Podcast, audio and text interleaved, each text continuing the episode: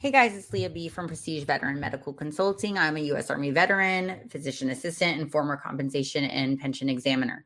Today, I want to come on and talk about what happens in a C&P exam for shoulder pain or shoulder conditions. I've done several videos related to what happens in a C&P exam, and a lot of people have found them helpful because it's super nerve wracking to go to a C&P exam, and a lot of veterans just don't know what to expect, but it's really pretty straightforward. So, the examiner is going to go over the disability benefit questionnaire with you. That's pretty much it, right? So, they're going to go over that DBQ with you, and I'm going to show you that today.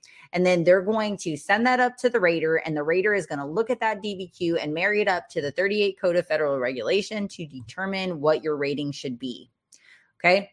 It, you, they're going to look at your other evidence as well but they're going to look at this DBQ to determine if, well, for one, if it's a already a service connected disability if you're going to get an increase or if they're going to decide whether you should be service connected from the for the issue or not they're going to look at this dbq and the medical opinion okay?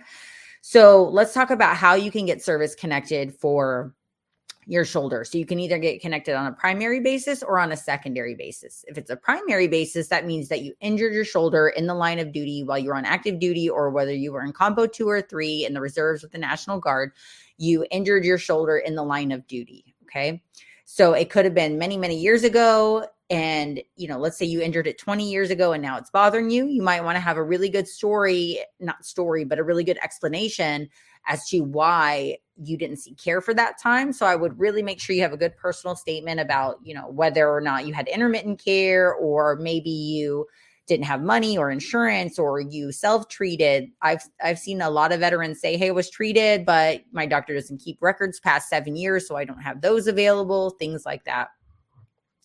So on a secondary basis, you can be connected for your shoulder if another joint or another uh, service connected disability caused you to have shoulder pain. So let's say you're service connected for your left shoulder and you're overusing your right shoulder. So I see this a lot with the lower extremities, but with the upper extremities, I really want to know what is what are you doing in your life to cause overuse of the upper extremity, right? So the lower extremity, the left to the right, your body has to bear weight. And so you may be overcompensating from one side to the other. Now, the upper extremities can do the same thing, but things that I hear that make sense to me are if you're a painter, right? Like things like that. If you're a painter for a living and now you're having to overcompensate, you used to paint with your right arm and it fatigues easily, and now you got to use your left arm. Or let's say you have to drive a lot and you have to keep your arm up in this position, you, you're getting fatigability of one side or the other if you do a lot of manual labor, things like that. Explain how you're overusing one side versus the other side. Okay. So that's from a secondary service connection standpoint. So what happens at the C&P exam? You're going to get a phone call from the after you put in your claim whether you do it by yourself or you use a legal professional like a VSO to assist you, you're going to get a packet in the mail or you're going to get a phone call or you're going to get both that's going to say, Hey, we have you scheduled for a shoulder compensation and pension exam at this time, at this location with this doctor or PA or whatever. So it's going to tell you where to go, what time to be there, and it's going to tell you who it's going to be with, right? So who it's going to be with is going to be determined by if it's for an orthopedic condition, it should either be with a doctor. Now it can be it should be with a medical doctor, right? Or a PA or a nurse practitioner. It can also be with a DO. Um, when it comes to physicians, but someone that's gone to medical school, right? So we don't send um, people don't go for a shoulder exam with a psychologist. They don't go for a shoulder exam with an audiologist, a doctor of audiology. They don't go to one with an optometrist, who are also doctors. It's a it's a medical doctor um, or a DO that has been to medical school, or a physician assistant, or a nurse practitioner, because it's within their scope of practice, right? So they're going to tell you, let's say it's a, and it can be any type of doctor, right? It doesn't necessarily have to be an orthopedic surgeon. It can be a rheumatologist. It can be a dermatologist. It can be a, any type of doctor that's gone to medical school. You know, some people might get upset. Well, they're examining my shoulder and it's a family practice doctor, or they're examining my shoulder and it's an it's a gynecologist. Well, guess what? Those they're still doctors and they went to medical school, okay? And they had an intern year. And so they do get taught those things although they do specialize in other conditions. Shoulders are really not that orthopedic conditions are really not that crazy. Um especially because the guidelines in this DBQ tell them exactly what to examine, Okay.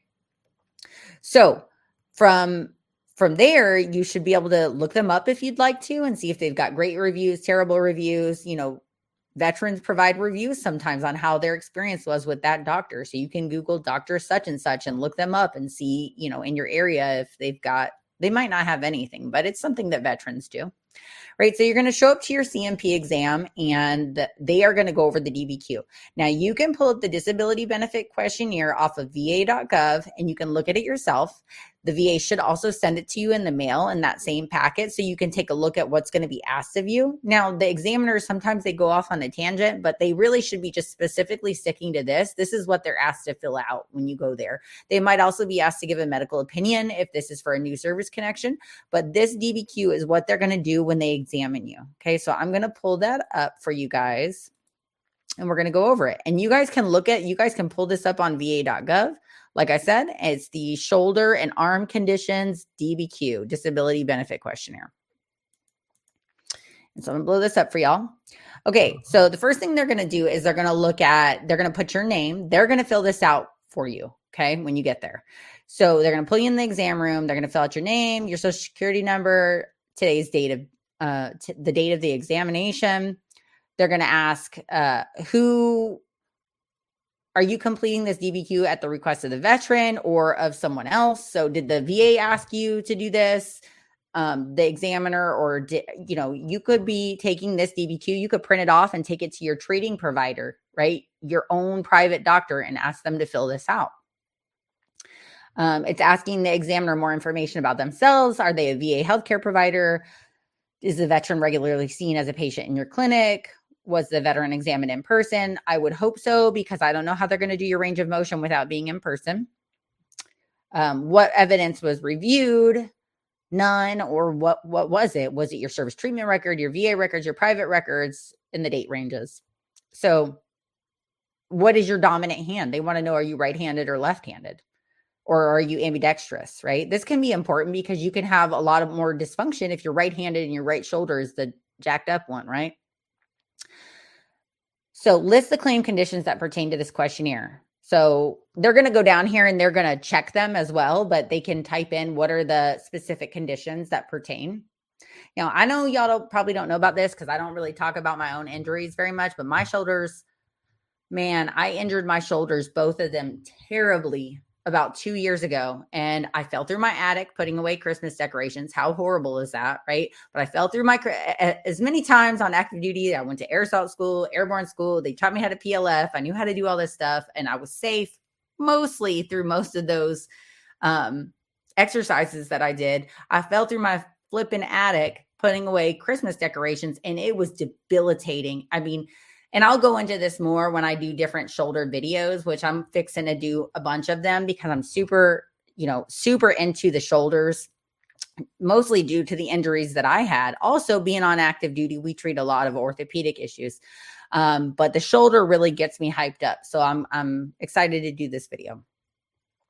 So what are those conditions? Did you have a shoulder strain, shoulder impingement, biceps tendonitis, bicep tendon tear, um, rotator cuff issues, ro- uh, you know, tendonitis, a rotator tear. So let me start back out because I'm I'm proud of this little badge I wear. But I had a shoulder impingement, I had a rotator cuff tear, I had a labral tear, which is also called a slap tear. I had subacromial bursitis. I've got AC joint arthritis. I had, let's see, there's a bunch of stuff in here. I had glenohumeral joint instability. I had degenerative arthritis. And the absolute worst, I don't know if it's on here, is adhesive capsulitis. Oh, goodness. Good Lordy. I hope you guys never have to experience adhesive capsulitis because that is one of the most painful things you will ever experience in your life. I'm going to do a video on that soon. So I'll, I'll get into that more. But all these different conditions you know, you can have one or more of them. You can have them on the left or the right side. Mine were on both sides, right? I had issues on both sides. Um, okay. Then if there's other shoulder conditions, they can be listed here.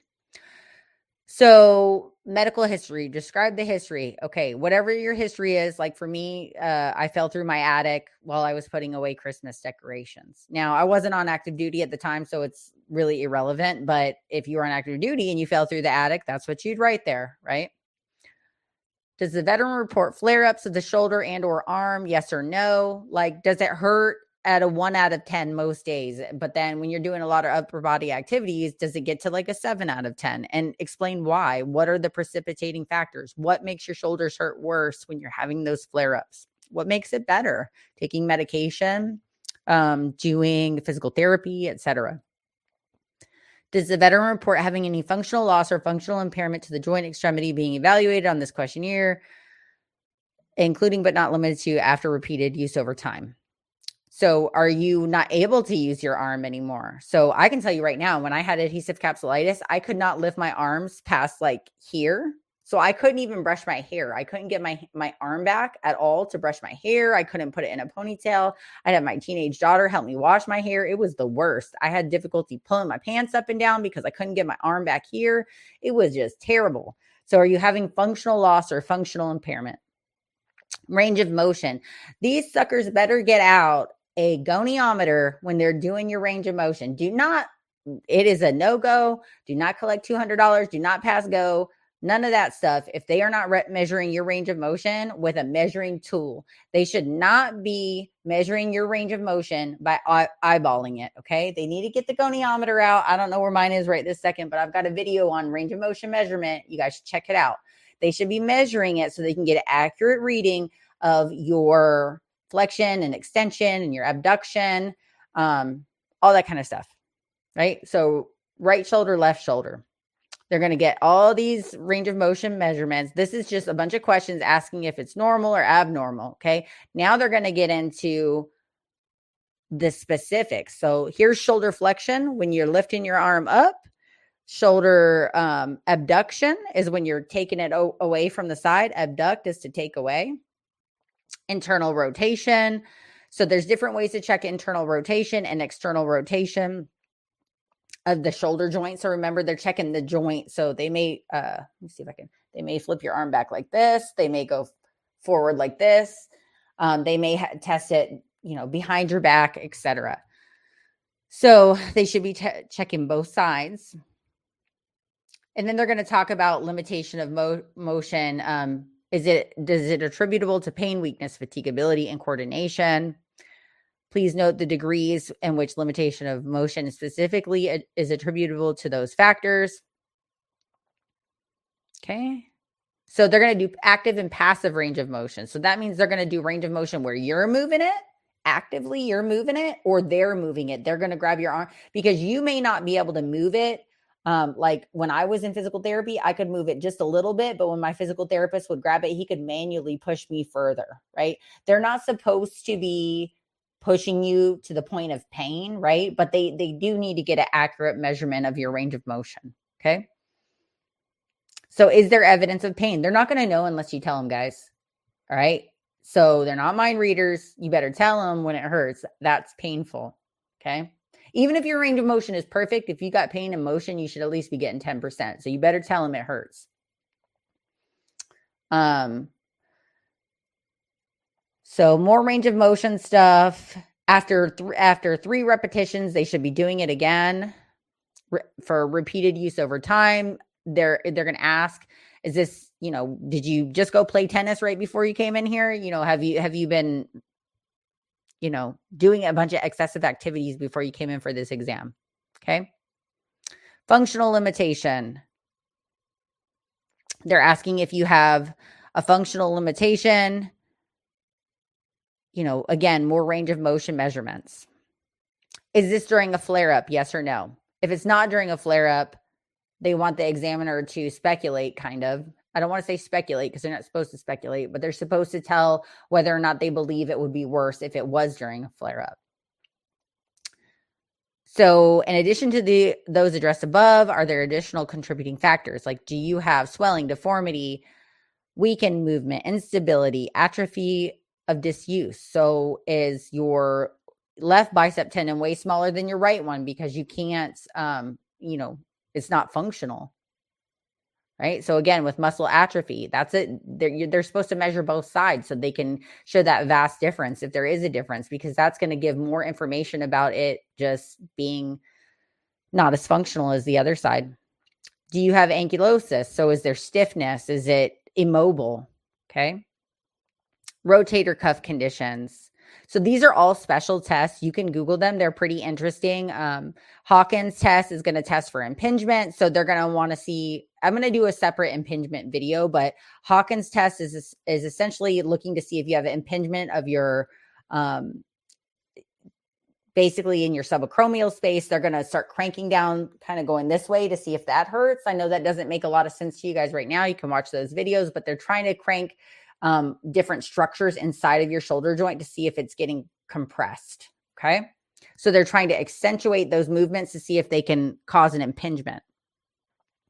Empty can test, external rotation and infraspinatus strength test. So these are all different tests to look at your rotator cuff. Lift off is something that can help with subscapularis. Again, they're pretty neat. Go check them out. But these are the tests they're going to look at to test your different rotator cuff muscles shoulder shoulder instability, dislocations, or labral pathology. So they're going to do different tests to to see now if you don't have shoulder instability or you're not claiming a, a labral tear or something like this this may not apply to you right? Clavicle scapula ac joint etc so different testing again cross body abduction test they have you reach across your body and they press against your arm like this because they want to check and see if your ac joint is having issues. These are not things that you need to know and i don't want to like bog you down with all the different special testing, but just know there's going to be special testing depending on what your injury is, right? You may be positive or negative for that. Okay. Conditions or impairments of the humerus, that's your arm bone. So they're going to ask specific questions about, you know, does the veterans lo- have loss of head of the or non-union or fibrous union of the humerus? So sometimes if you have a shoulder a total sh- shoulder replacement they can take out your humeral head and put like a metal one in there right? They can also do a partial replacement. Surgical procedures they're going to ask about surgical procedures and which ones you had and when were they etc complications. Have you had any complications you know, they're going to ask about scars. I think, yeah, here it is scars. Scars is on like every DBQ. So if you had shoulder surgery, you probably got a scar related to that surgery. Assistive devices, you have to use a brace or something else. They're going to ask this is a big question for special monthly compensation. Um, special monthly compensation is something that you can get rated for outside of the regular like you can be 100% disabled and if you meet as uh, one of the smc criterion you can get paid on top of your regular 100% right? Or on top of whatever percent you get. So if you're if you would be better off having a amputation or prosthesis, prosthesis because you can't grasp or you can't do things or, or you've got so much pain you can you may be entitled to additional compensation right? So you you would think that sounds crazy like who would rather cut their arm off right? Who would rather cut their shoulder off? Well if they've done everything like they've done a total joint replacement and you're still doing awful they might consider that right? I don't know. So diagnostic testing have you had an mri x-ray ct scans whatever? Yeah um, yes or no. It's going to want to know the results of that do you have degenerative or post traumatic arthritis? Yes or no? What side? So, again, this is just more about those imaging studies. Did you have anything else like labs done? Maybe you've got gout or some other kind of rheumatologic psoriatic arthritis. I don't know. Maybe they have labs for you to that they want to annotate here. Does it impact your job? That's on every single DBQ that I've ever seen, right? So, do you have difficulty with your job? Functional impact, etc. Make sure you have some good notes on how it impairs you at the workplace. Remarks, examiner certification. Okay, so let me stop the screen share. So I hope that was helpful. I love the shoulder joint. I'm going to do a bunch more videos on the shoulder because the shoulder ha- can have like a million things wrong with it. Um, and it's so debilitating, guys. Like the the lower extremities stink too. Like I think I mentioned it back a few weeks ago. Um, I I broke my foot, right? And and that kind of sucked. I broke it doing karate, so it's not a terrible fracture, but at the same time, like I have to limp around. I have to, you know, bear weight on the other side. If you don't have the ability to use your right arm very well, that is really really awful. You know, I've had a lot of different fractures in my life. I had stress fractures in my hip, I've broken my toes, you know, um, shoulders are jacked up, knees are jacked up, all just like you guys, the hard life of all this military stuff. But the upper extremities were seriously one of the worst things I had to experience. It's so weird. I think it's because we can kind of compensate on those other extremities and, and it doesn't slow us down too much. But when your when your arms aren't working, boy, that stinks. So I feel for you guys if you're suffering from that. Um, please drop some comments and let me know what y'all thought about the video. And if you have any questions, always reach out to me. And thanks for watching, guys. Ya.